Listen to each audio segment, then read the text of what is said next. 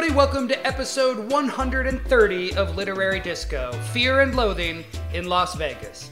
Today, we pack up the convertible and head into the desert with Hunter S. Thompson's classic drug fueled journey to Las Vegas Fear and Loathing in Las Vegas. It's all hallucinations, paranoia, and the invention of gonzo journalism. I am actor and filmmaker Rider Strong. Joining me, as always, are essayist and radio personality Julia Pistell and novelist and critic Tod Goldberg. Hey guys, Hi. Hey, how you doing? doing good. Um, this this book did not put me in a great mood. I finished it right before we started recording. You guys. I, I you know, feel like this was a feel like reread for a- me, and, and, and I thought I would enjoy it a lot more than I did, but we'll, we'll get into it. But no, it put me in a dark place.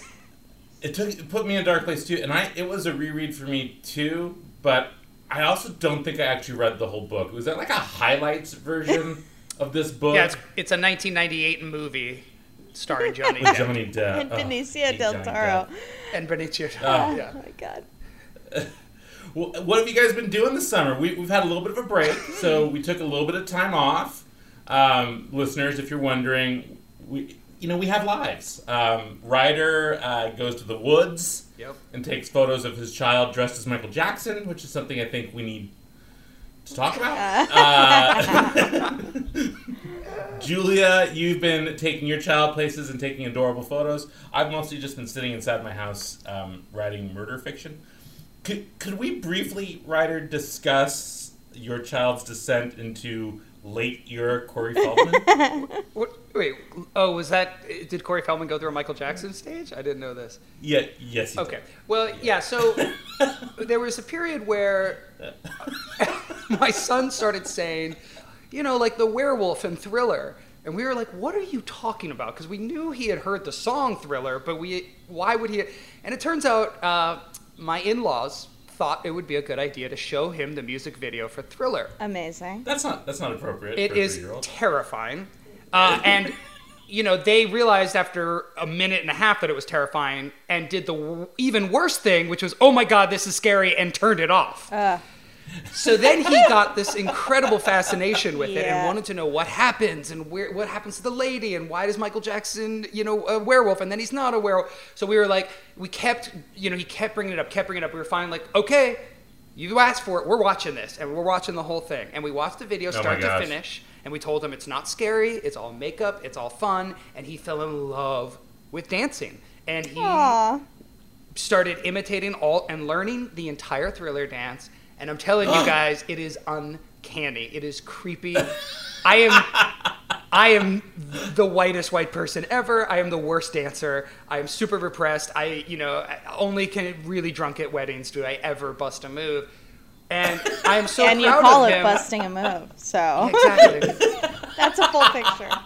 so he just you know so we really started encouraging it because he really you know he's not a sports guy. He's not into anything but dancing. Like this is his physical activity and he loves it. Aw. uh, and so this whole summer if anybody comes over to our house he makes us put on thriller and he does the full dance. He also does all of billie jean. Um, he all, all of Billie Jean. Yes, he does all the moves, and so we finally, just two weeks ago, uh, the, a dance class started up, a hip hop dance class, and he's in love with it, and this is his thing. And so Michael Jackson, oh, you know, we, we've avoided any discussions of what what Michael Jackson was actually like, or what, you know, the, the, the more I problematic that areas of Michael Jackson. Yeah, I mean, I think Um, you can talk about that when he's thirty. yeah. I don't, I don't think I Um, don't think three is the time. But yeah, it's been you know, well, but you know, he he has asked. Well, okay, so we made, you know, when you run out of Michael Jackson videos and, and dan- you go onto YouTube, and there's later Michael Jackson concerts, and when we showed him like the 30th anniversary dance of Billie Jean, he was baffled. He didn't he didn't think it was Michael Jackson, and it is. It's traumatizing. The guy looks like a monster, and and he actually asked. He said, "Why does he have white skin now?" And you know, it's like, "Ooh, okay, we're going there." Um, right. You know, so it's it's it's complicated, but uh, in general, it's been it, it's been a pretty crazy obsession. We even have like he wanted, you know, he also has an obsession with Legos, so we were able to track down a Michael Jackson zombie Lego figure. Um, But you know, now it's ninjas. Now, now he's all into Ninjago and ninjas and Legos. So, but the dancing is still a very real thing, and and he's really good at it, and uh, it makes me very proud. It's really fun to watch. can Alex dance? Does Alex? Alex have the can moves? dance, yeah, yeah. Um, but you know, Alex does a lot of sort of like ironic dancing. She's very good Right. at like uh, interpretive dance, and she's wonder, and she's really good. Like, but it's always sort of jokey. Uh, and Indy is very earnest and very good. That's adorable. yeah, so I, I'm I'm I'm trying to encourage it as much as possible. Um, you know, Well, you will let me know when he gets into his sort of Dr. Dre era, Yeah. and I can I can roll in and be like, let's let's do the Oh, G That's thing. the thing. God, He's taking a hip hop class, and Alex and I, n- neither of us listen to hip hop, so we just know that our house is going to start getting flooded with stuff that we don't know or listen to. It'll be it'll be interesting. That's when Uncle Tod comes over and teaches he teaches Indy the history of gangster rap. Yeah, please. I'm happy to do that for Vega as well, Julia. Uh, she's already got a fair amount. She listens to everything. She's like you. She's a music little bit of addict. everything. She listens to music all day long. And it's the only sign language that she consistently does is music. That's awesome. Um, it's so cute. That is cool. Um, speaking of scary things, here's something that I've been up to. Guys, I watched Hereditary yesterday. Have you seen this movie? oh yeah, I saw the. I've seen that it's on demand. Yeah. I think I may not ever watch a horror movie ever again, and I love horror movies. I had to sleep with the lights on. I got so Really? freaked out. It's a really well made movie. It's yeah, really I, I might have talked about it when I came back from Sundance this year. I, yeah, I mean, it's just there's so many great sequences in it, and it's kind of like a sequence every five minutes. Uh, but I think it's also a mess. Probably, but it's it's way too real. mythology wise, none of it really adds up to anything. It's That's- just kind of like this is what I need to hear because Yeah. The the big twist that happens early in the movie, I just couldn't even like survive Don't survive it reveal because mentally. I haven't watched oh, it Oh, it's a great twist. have to watch That's it. that's the best part of the whole movie. About 15 minutes in, the movie takes a right turn where you're like, "What?" Yeah. And it's it's kind of relentless from that point on. So, listeners, if you love horror movies, I would say there's like one every five years that like truly scares me, and I'm always surprised which one it is, and this was it. Oh The last God. one was Paranormal Activity, really scared me as well. So I, I haven't seen any decent movies all summer long. I've, I've, I've just been in a shell. I'm a shell of a man. Okay, No, there's crappy movies all summer long. Now is when good movies start coming Yeah. out. It's award season, you know. That's that's what happens. but you are a shell of a man. Yeah, like- a shell of a man arguing with people on the internet. Well, actually- and writing crime fiction. I saw one like I saw one movie this summer, and it was such a predictable movie that I went to go see. I went and saw that Omar or that Oscar Isaac movie where he's a Mossad agent hunting down the Nazi. But the problem was that it's a true I don't even story. know what you're talking about. Yeah, it was. I Is this a don't. It was called Operation Fi- Final Operation, something like that. It- I hope this is just a weird dream you have. no, no, it came out like it, Ben Kingsley's in it playing um, Adolf Eichmann, and Oscar Isaac is a Mossad agent, and he goes and they they get him in Buenos Aires or something and bring him back to Israel. But the problem is that it's a true story, and the true story is like they figured out where he was. They sent a Mossad team out. The Mossad team picked him up and brought him back to Israel. so, like, it's just a lot of sitting around. Like, yeah, I guess we'll go back to Israel now. And I was like, murder him. Somebody kill somebody. you wanted the Quentin Tarantino Yeah, uh, bas- well, which is weird because when I saw Inglourious Basterds, I was like, this is Holocaust fan fiction. Like, oh yeah, the Jews Mm-hmm. struck back, so I didn't like that movie. But in this case, I was like, can't we have some sort of torture situation with the with the Nazis? it didn't happen. But instead, I got some torture by reading um, Fear and Loathing in Las Vegas by Hunter S. Thompson. All right, All right, let's nice do it. segue. Hey, look at that. All right, so um, this book was uh, initially published as a series of uh, essays, articles, fictional essays. Uh, I don't really know how to qualify that. In Rolling Stone magazine in 1971, and then it came out in book form in 1972. Um, I guess technically it is it is fiction because um, the real story is he combined a couple different trips to Vegas Right. with um, with you know into one epic drug fueled trip. Um, but yeah, it's become a cult classic, a very popular book, and then was made into a movie that it was tried to it, attempted to be made into a movie many many times, and then it was finally made into a movie by Terry Gilliam in 1998, which is when I remember just reading this book for the first time. I guess I guess you know the 90s were really kind of obsessed with the 70s, and so this book was really popular among other 15, 16 year olds Mm-hmm. that I knew back then.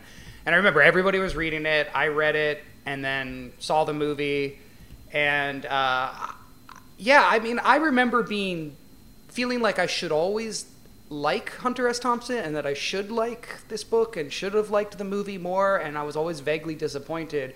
And now rereading it, I, I think I kind of understand why. um, but let's hear uh, let's hear, let's hear from a, a, a new a new a new new reader, Julia. What did this was the first time you read this book, right? Yes, this is my first encounter. I've always meant to read it, of course, especially being a creative nonfiction grad, which is this is like it's obviously fiction, but really interesting in that it's based on a true story. Um, but yeah, I came into it like thinking it was going to be more like serious and journalist heavy you know, heavier than, you know, because I've read so many other things from this era for my degree at Bennington. And the fact that this was like fucking ridiculous and had a lot of humor in it or attempts at humor, I was pleasantly surprised, I gotta say. Now, I think my expectations were lower. We're coming at it from very different places. Like, this was never my, like, cool, cool boy book, you know? Right. Um, but I was just like, oh, this is just like a 50,000 times more fucked up on the road, and it seems Right. to have a sense of humor about itself. So I was like, okay, I read it. I can talk about it now. I didn't feel personally horrified. Although, like a moment, a thought I had that crystallized in my mind that definitely gave me a perspective too was this book is almost 50 years old. Yeah.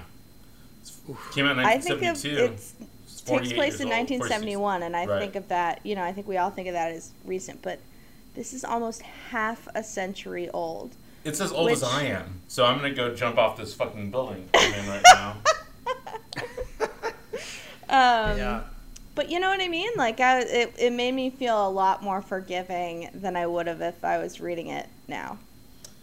You know by someone who had written it now. I mean, Right. right right. And i and i guess that's part of the, the what i kept trying to to reorient myself to think you know because so much of the book is this positioning between the the, the narrator and his attorney against a sort of square culture. Right. you know they're always it's like them doing all this drugs all these drugs and getting away with all this awful behavior in in the face of police officers and DA agents and hotel people and um, but I guess I guess what's so horrifying is how easy it is for them to get away with it. so it doesn't you know I kept thinking like oh this is good this, there is a cultural criticism that does fit the 70s in here because it, th- there was a lot of conservative uh, groupthink that they were sort of battling against by by embracing these these drugs and this these behaviors but I don't know, man. I just, I, I finally, I was like, no, this is exactly the wrong way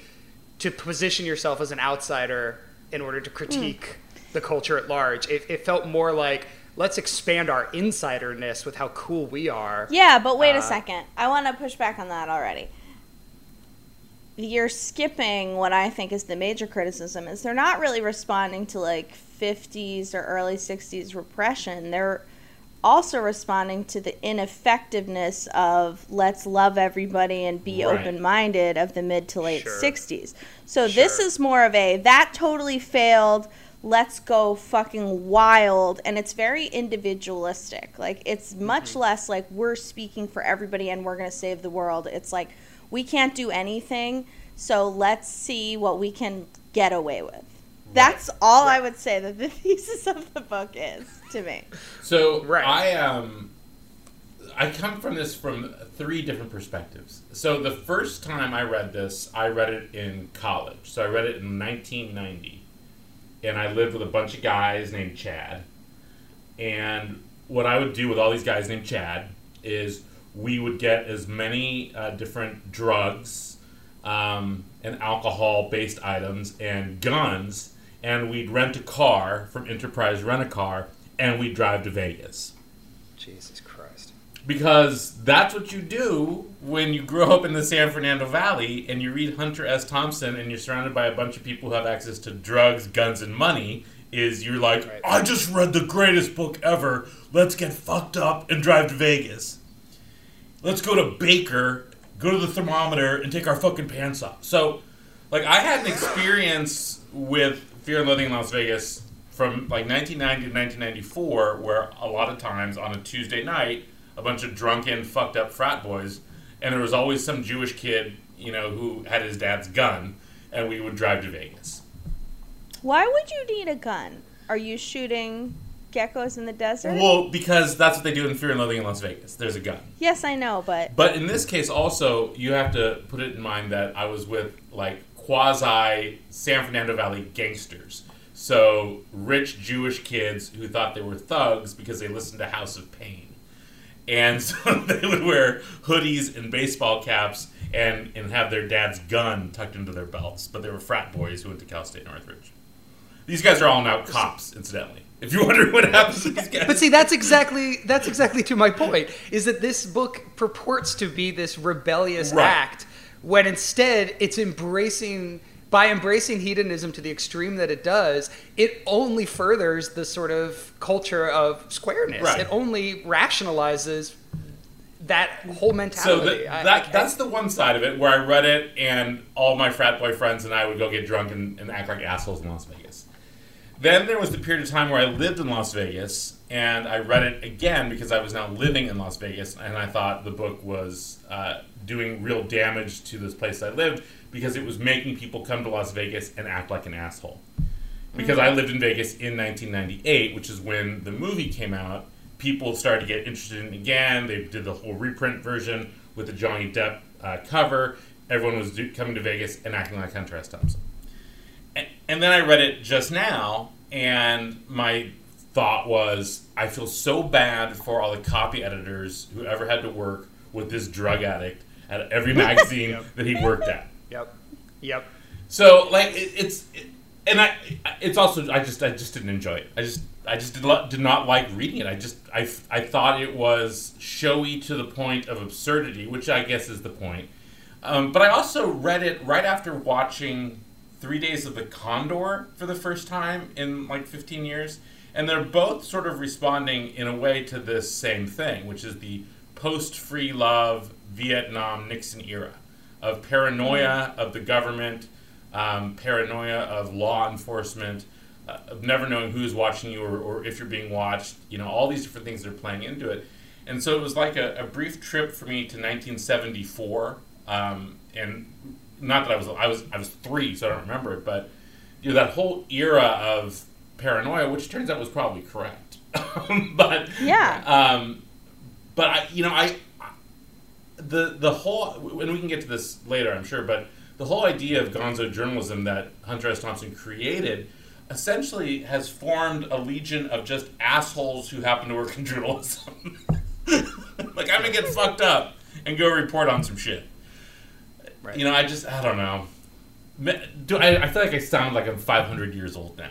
I was just Well, no- gonna say you do. so it's it's You're as old as this book. I'm as old as this book, exactly. I, I mean, I, I, I guess I, I was hoping for some resonance with our current political mode, you know, because I think there are a lot of parallels between the Nixon era and the 70s um, and, and our current time.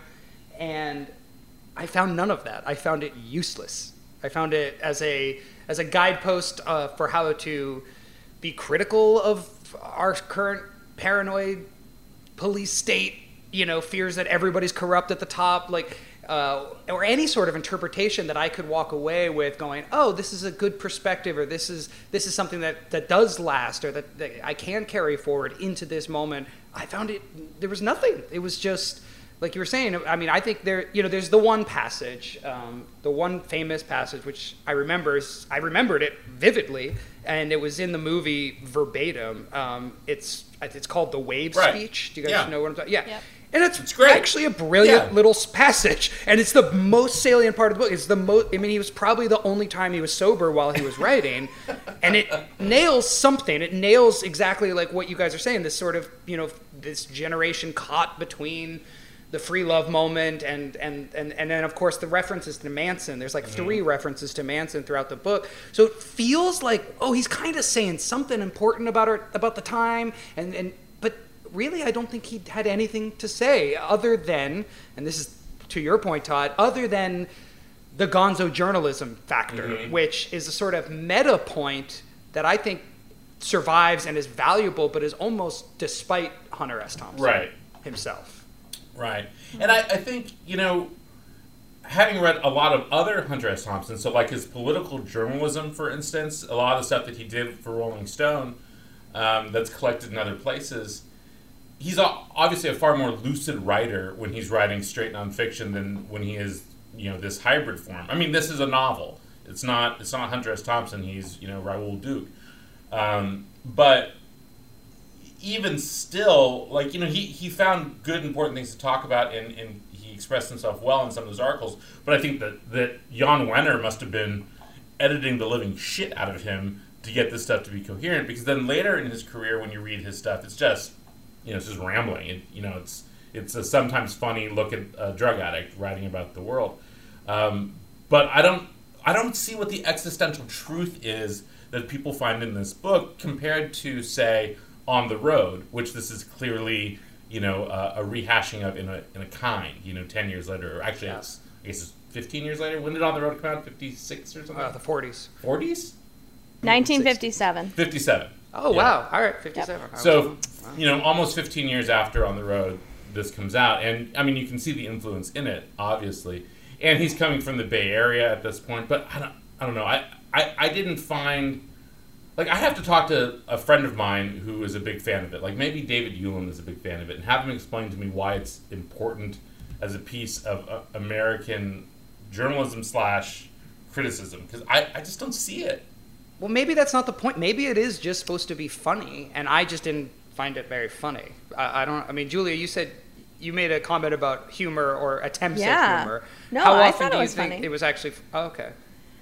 I thought detail. Okay, so it's full of details. You know, it's it doesn't have those big sweeping like Joan Didion or Jack Ker- Kerouac passages. So like, this is what the era is, but it does have things like 600 bars of soap that you have to get rid of that somebody put in your convertible. You know, or uh, seeing everyone as lizards as you're tripping out on acid. These aren't good examples, but for or coming, dealing with a underage girl that you've raped and given drugs and have to get rid of her. You could be a Sure. that's the comedy. You could That's be a comedy Court for like 20 pages. Yep. Rider, if you do that, that's or your the ticket to the comedy of a white guy being able to outrun a cop and then talk his way out of a ticket. Well, that part I did While he's still drunk. Sure. But this is the comedy, though. It's Oh. that's the humor, right? Isn't it sort of based on a ridiculous? Like you have to identify with him and his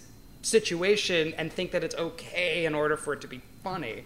Or I mean, I don't know the cartoonish. The the, cart, the the oversized cartoon version of himself that he keeps sort of presenting as a joke was just to me like, no, you're just an asshole. Like this just sucks, man. Like this, do something. You know, do your drugs. I don't. I'm not judging you for doing drugs, but all the other shit, like ninety percent of what else you're doing, is pretty fucking awful. And and and I'm supposed to be on your side against the people that you're judging. Like, no. Yeah, I mean, you're you're totally right. It's not an arguable point that there's a million sexist and racist moments in here. Um, I think he's trying to present himself, talking about the writing only, as like kind of a hapless. You know, it's almost it's slapstick. That's what this book Right, is. it is This slapstick. is Right. drug slapstick. So it's silly Mm, at that's a good times and that's how he's like writing this character is like oh my god i i got hired to write this piece and my attorney friend is like forcing me to do this and you know xyz and that's like just from a point of view as a piece of writing it's there is like art there are artful moments like i would say i liked it more as he obviously got more sober Right. Um, because it's definitely a decline. The whole book Yes. is a decline, which is interesting. Um, but this dialogue passage right at the end where he is kind of fucking with this girl at a restaurant, a waitress, and he's like, "Where's the American dream?" And she's like, thinks he's talking about some building Hotel in whatever, town, yeah. and then they go there and it's nothing. You The know, psychiatrist club. right. yeah. Um, I don't know. It's just I don't think I didn't take this book seriously going in, so I'm not as upset about it coming out. You know Mm. what I mean? And I also think I don't think these eras are related to where we are now because we're probably in the most earnest era in American history. Like we want to fix things, we want to solve things in a way that's just this there's none of this attitude Well, not not in that book, in the world but, that I live in. But you know, the the hippie generation and um, our generation, there's some obvious some parallels, you know, and and wanting to change government and change the world and be about peace and love. Now, peace and love have maybe been replaced with you know interconnectivity or whatever, you know, and social justice Yeah. exactly. Um, but it's you know you, you're still talking about progressives or liberals that are trying to fight against a conservative machinery at that time. Um, so I think the the and Thompson, of course, at the time was working for Rolling Stone, which was the key progressive magazine of the of the era. Um, now it's just uh, a lot of pictures of Ariana Grande. Um, I get it. I, I subscribe. Um, Well, actually, I mean, I think the, the closest parallel or the the it, the Burning Man Right. phenomenon, right? Like Right. here's here's a festival that started as this political countercultural thing, and it has component. I mean, I've never been, but I know lots of people who have gone and go, and I know people on all sides of the sort of spectrum that Burning Man represents. Like you're saying, Julia, there is a huge earnest contingent to Burning Man, right? The like people that believe it's about the art and it's about the sense of community and um, and uh, you know lack of money and all these things that make Burning Man this like super special political protest Right. thing. But then I think there's an even greater contingent. I would say probably 50% of the people that go to Burning Man, if not more, are just there to have a Hunter S. Thompson Yeah. kind of Yeah, experience it's where it's like Poserville. do as many drugs as possible, have as much sex as possible, and be just kind of grossly hedonistic because that's the point of it.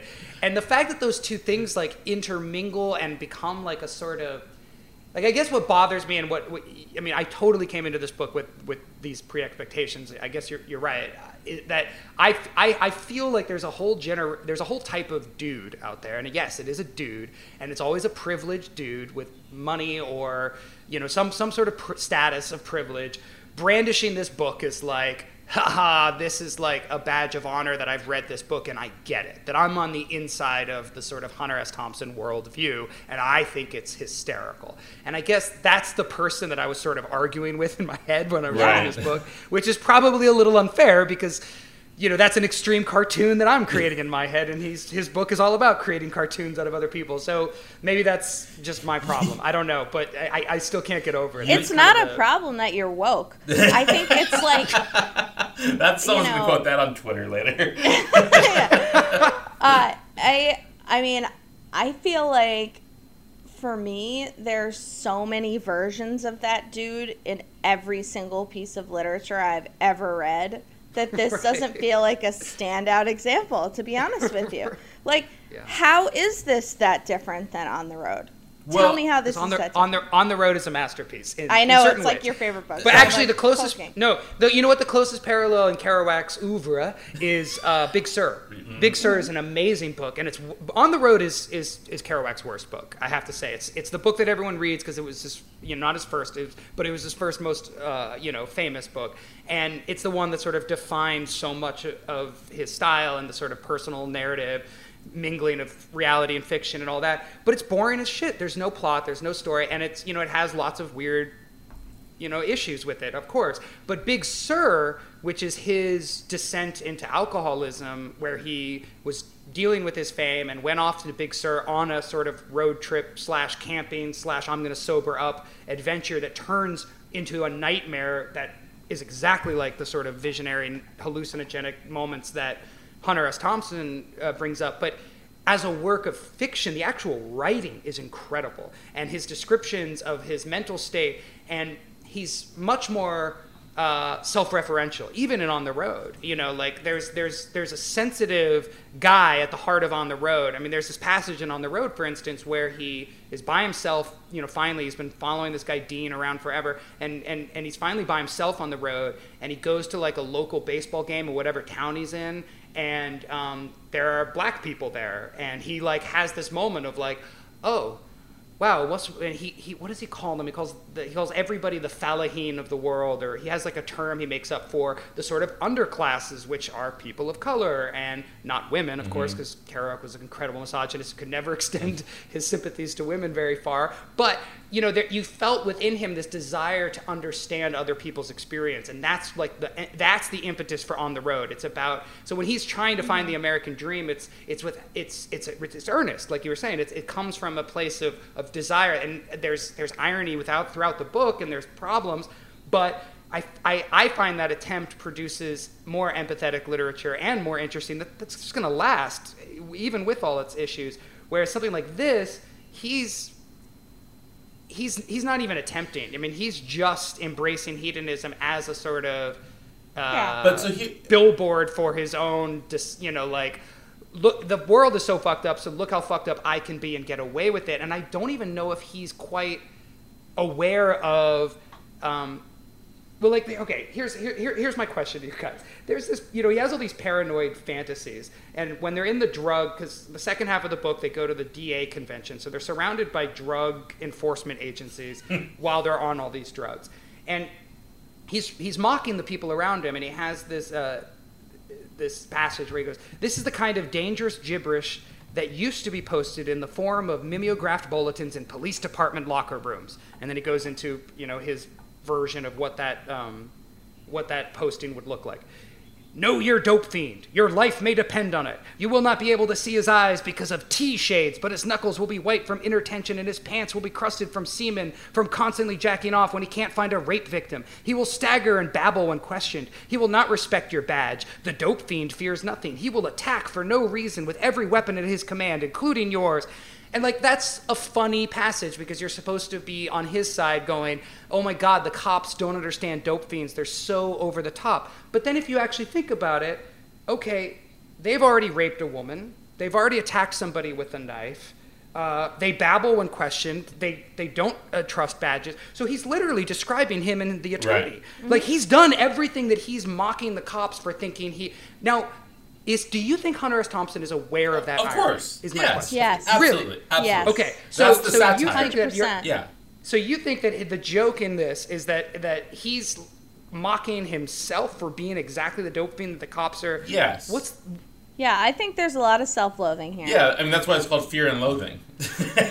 and he's also not like you're grouping him and the attorney really close together, but I think they're very deliberately separated in terms of their level of criminal activity in a way that seems deliberate to me. Mm-hmm. Like it mm-hmm. I feel like Hunter S. Thompson knows that if he had sex with an underage girl, it wouldn't be good for the narrative in the same way that it's like a weird aside for his sidekick to do it. I'm not excusing right. it at all, but it does seem like controlled in that way, you know? Absolutely. Right, and I guess that's part of the problem. Like, the, the, the self-loathing doesn't actually get investigated. No, I mean, there's not there's not an empathetic connection that you're making to anyone in the book. You know, that's there. You don't you don't close this book and be like, man, I feel like a warmth towards you know towards the dude My or whatever. best friend, Anybody? Hunter you know, S. Thompson. No, I, I, and I don't think that's the intent. But you know, part of the thing. But but you said that every all your friends did exactly what this book, and I feel the oh, same yeah, way. The, like everybody I know that that enjoyed this book, that's the exact response. Yeah. It was like, let's do as much many drugs. Let's let's embrace this sort of thing because it's funny right. and it's fun. Therefore, it has some kind of meaning. And I'm like, well, that's pretty awful. It's awful, well, but it's also you know, it's it's what young sociopaths do. you know, is is they model behavior over someone else who's having a good time who gets away with it. So it's the yes. getting away with it that is the fun part of it. The thing about yeah, right. the Hunter S. Thompson character talking his way out of the ticket is he should be imprisoned, but because he's this white guy in this car, he he's not viewed as a threat to these cops. He's just a guy in a car. They're going to let him go. If he were But- one of those long-haired guys or a black guy or something else, like he says, essentially he'd be he'd be doing 20 years for having marijuana or 10 years for this or 10 years for that. But he knows that. He knows that. Like that that passage. This was another point where I laughed. You know, he's like, "Here's how you get away from a cop. You go 100 miles an hour, but you keep your blinker on, so you're confused." And then and he like successfully es- executes this like ridiculous chase. And then he's like, "But I forgot I was holding a beer in my hand Right. the whole time." And then he hands him the beer, Um, which is amusing. and I think it's it's interesting what you're saying because like he knows he's getting away with it. I think there's more self awareness here than you think, Rider. And like to go back to the Jack Kerouac point. Now I really like On the Road, and I read Dharma Bums a long time ago too, and really liked it.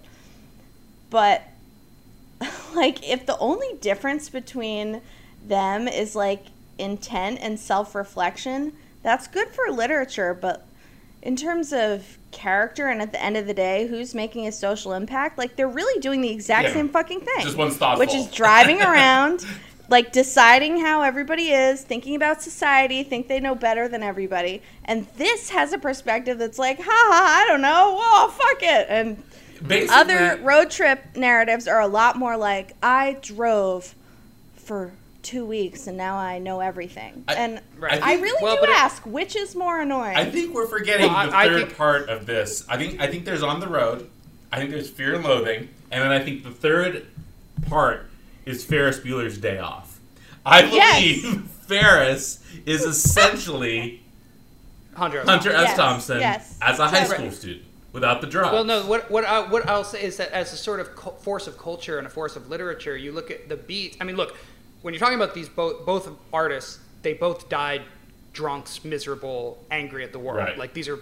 Like the, we're not. I'm not like saying that Kerouac was a, a you know this great, po- but I think that his literature sur- is much more interesting and in depth and better written. Yeah, I'll that's just say that as a blanket That's statement. true. But I and and more self-critical to a to a, to a degree. But and that was the point is the self-criticism was sort of baked in in a way that I don't find it as much in this. But I also just as a sort of cultural um, a force of a cultural force uh, and how literature contributed to our pop cultural sensibilities.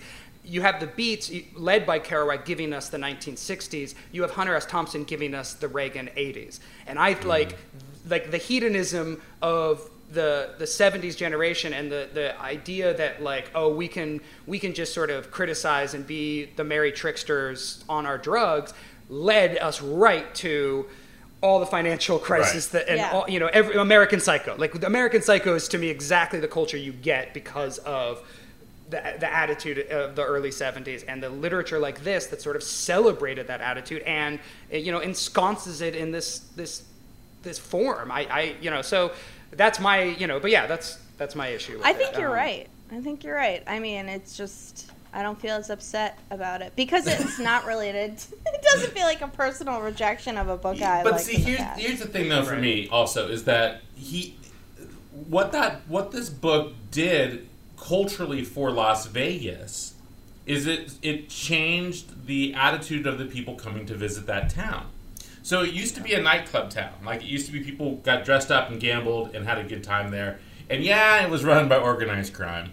Um, but post Fear and Loathing in Las Vegas, it became a place where you came to be an asshole. Like it was a place you came to trip out at Circus Circus. I can't tell you how many times I was in Circus Circus with a bunch of guys so tripped balls up, you know, playing fucking arcade games in Circus Circus, um, or being around any of those people. So there's that part of it, but there's also, I mean, there's a reality in in the Vegas part of that era where the cops at the time would essentially arrest anyone who didn't look right and and drive them out of the city or beat the shit out of them. I have a friend who was a, a Vegas cop in this era. Um, and he had just come back from Vietnam. He had been a Green Beret in Vietnam and then came back and got hired as a Vegas cop. And he used to arrest people for, quote, shuffling and moseying.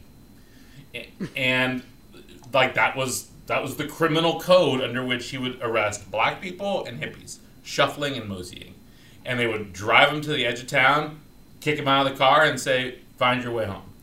And what I think people forget is that up until like the mid 1970s, Las Vegas Strip, of course, was always Las Vegas Strip. There's gambling and you know, sex and booze and all that stuff. But Vegas itself is a really conservative area. It's primarily at the time primarily Mormon. Um, and it still has a huge Mormon community out there, and it's a huge conservative community.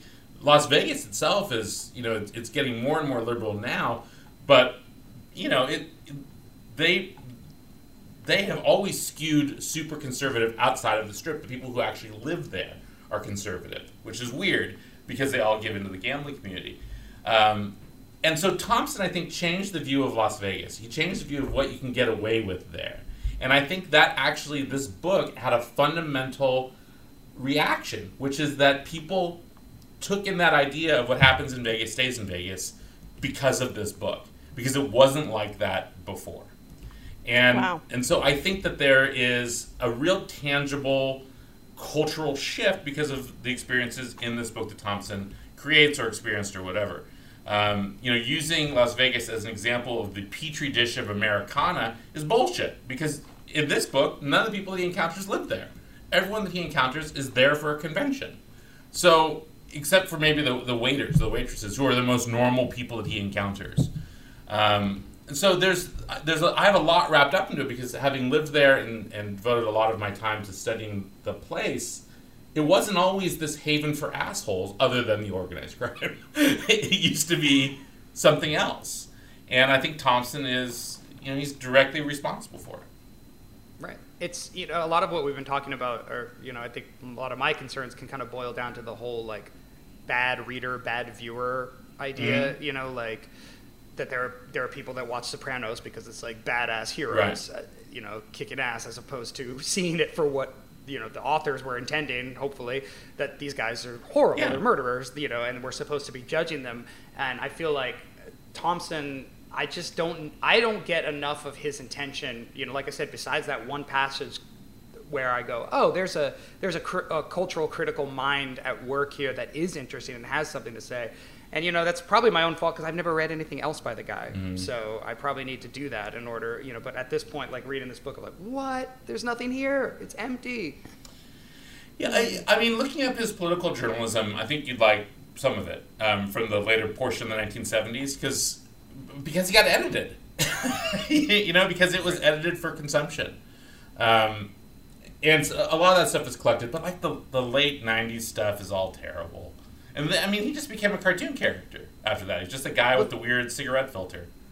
He be, Something else that I, I, I kept thinking about while I was reading this um, was, uh, you know, the intro because I was thinking about this in the context of like, oh, this is Gonzo journalism. Right. sort of ushered in so many of, so many great writers and opened the door in some ways. I think um, where you know. So the, the person I was thinking of is David Foster Wallace, um, because there's there's a lot of parallels in when you think about like a, a, a funny thing, a supposedly fun thing I'll never do again, where which we read on this show where, where Wallace goes on the Right. cruise. There's an element of that in this, you know, where I where I can see like if if I, you know, could erase the memory of David Foster Wallace and, and see this as like, oh, this is a guy who's an outsider in this like crazy American experiment called Las Vegas, and he's supposed to love Circus Circus, and he just is horrified by it, and it's so gross, and all the money, and but it just has none of the intelligence or sensitivity Right. or depression, and you know, the, and like you guys, the self-loathing that David Foster Wallace is able to actually articulate, and it's like that's actually your job as a writer is to But articulate like that's the difference between those thoughts. that's the difference between Gonzo journalism and new journalism. And David Foster Right. Wallace was more in the new journalism, more of the Joan Didion experiential nonfiction, but not where he's necessarily making himself the main part of the story. Like, or you know, John Jeremiah Sullivan, or or Leslie Jamison, um, the Empathy Exams. If if either of you read that, which was uh, a fantastic. Yeah, book. we read that for the show. Oh, that's right. Um, It's been a long time. It's been a long time. Um, I don't know if you guys but, read that, But like, like I, I, I encounter periodically Gonzo journalists, and basically they're just alcoholics who travel and then write about it. Right. I mean, But I wonder, like, I guess what I was wondering is, do you think David Foster Wallace loved this book? oh, yes. I bet he did. Yeah, gonna I think yes. he probably I bet did. he did. And I you think know, I think. Yeah, go. I think things are coming around on David Foster Wallace. It's he's not as revered as he was as when we met. I've seen him as a lot of punchlines and feminist jokes, Absolutely. and I it makes me sad. I mean, you guys know I, I really love some of those essays, um, but it's certainly related, and I think like it's sad that what you identify as one of the big differences is how much he hated himself because of course he did hate himself and he killed himself so Right. i wouldn't Hunter S. Thompson like- killed himself too.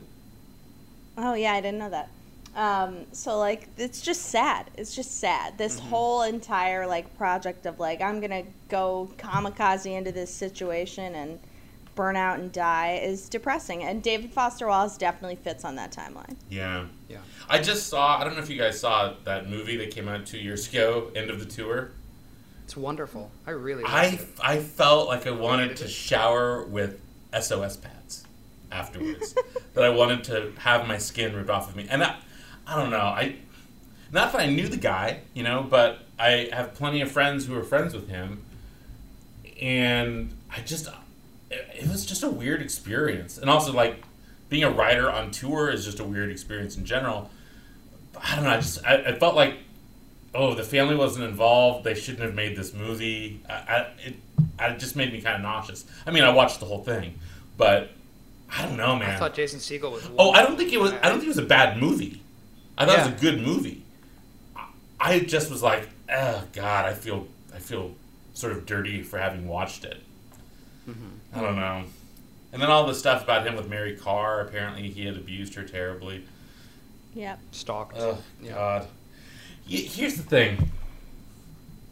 Just men, could we just be better? Could men just be better?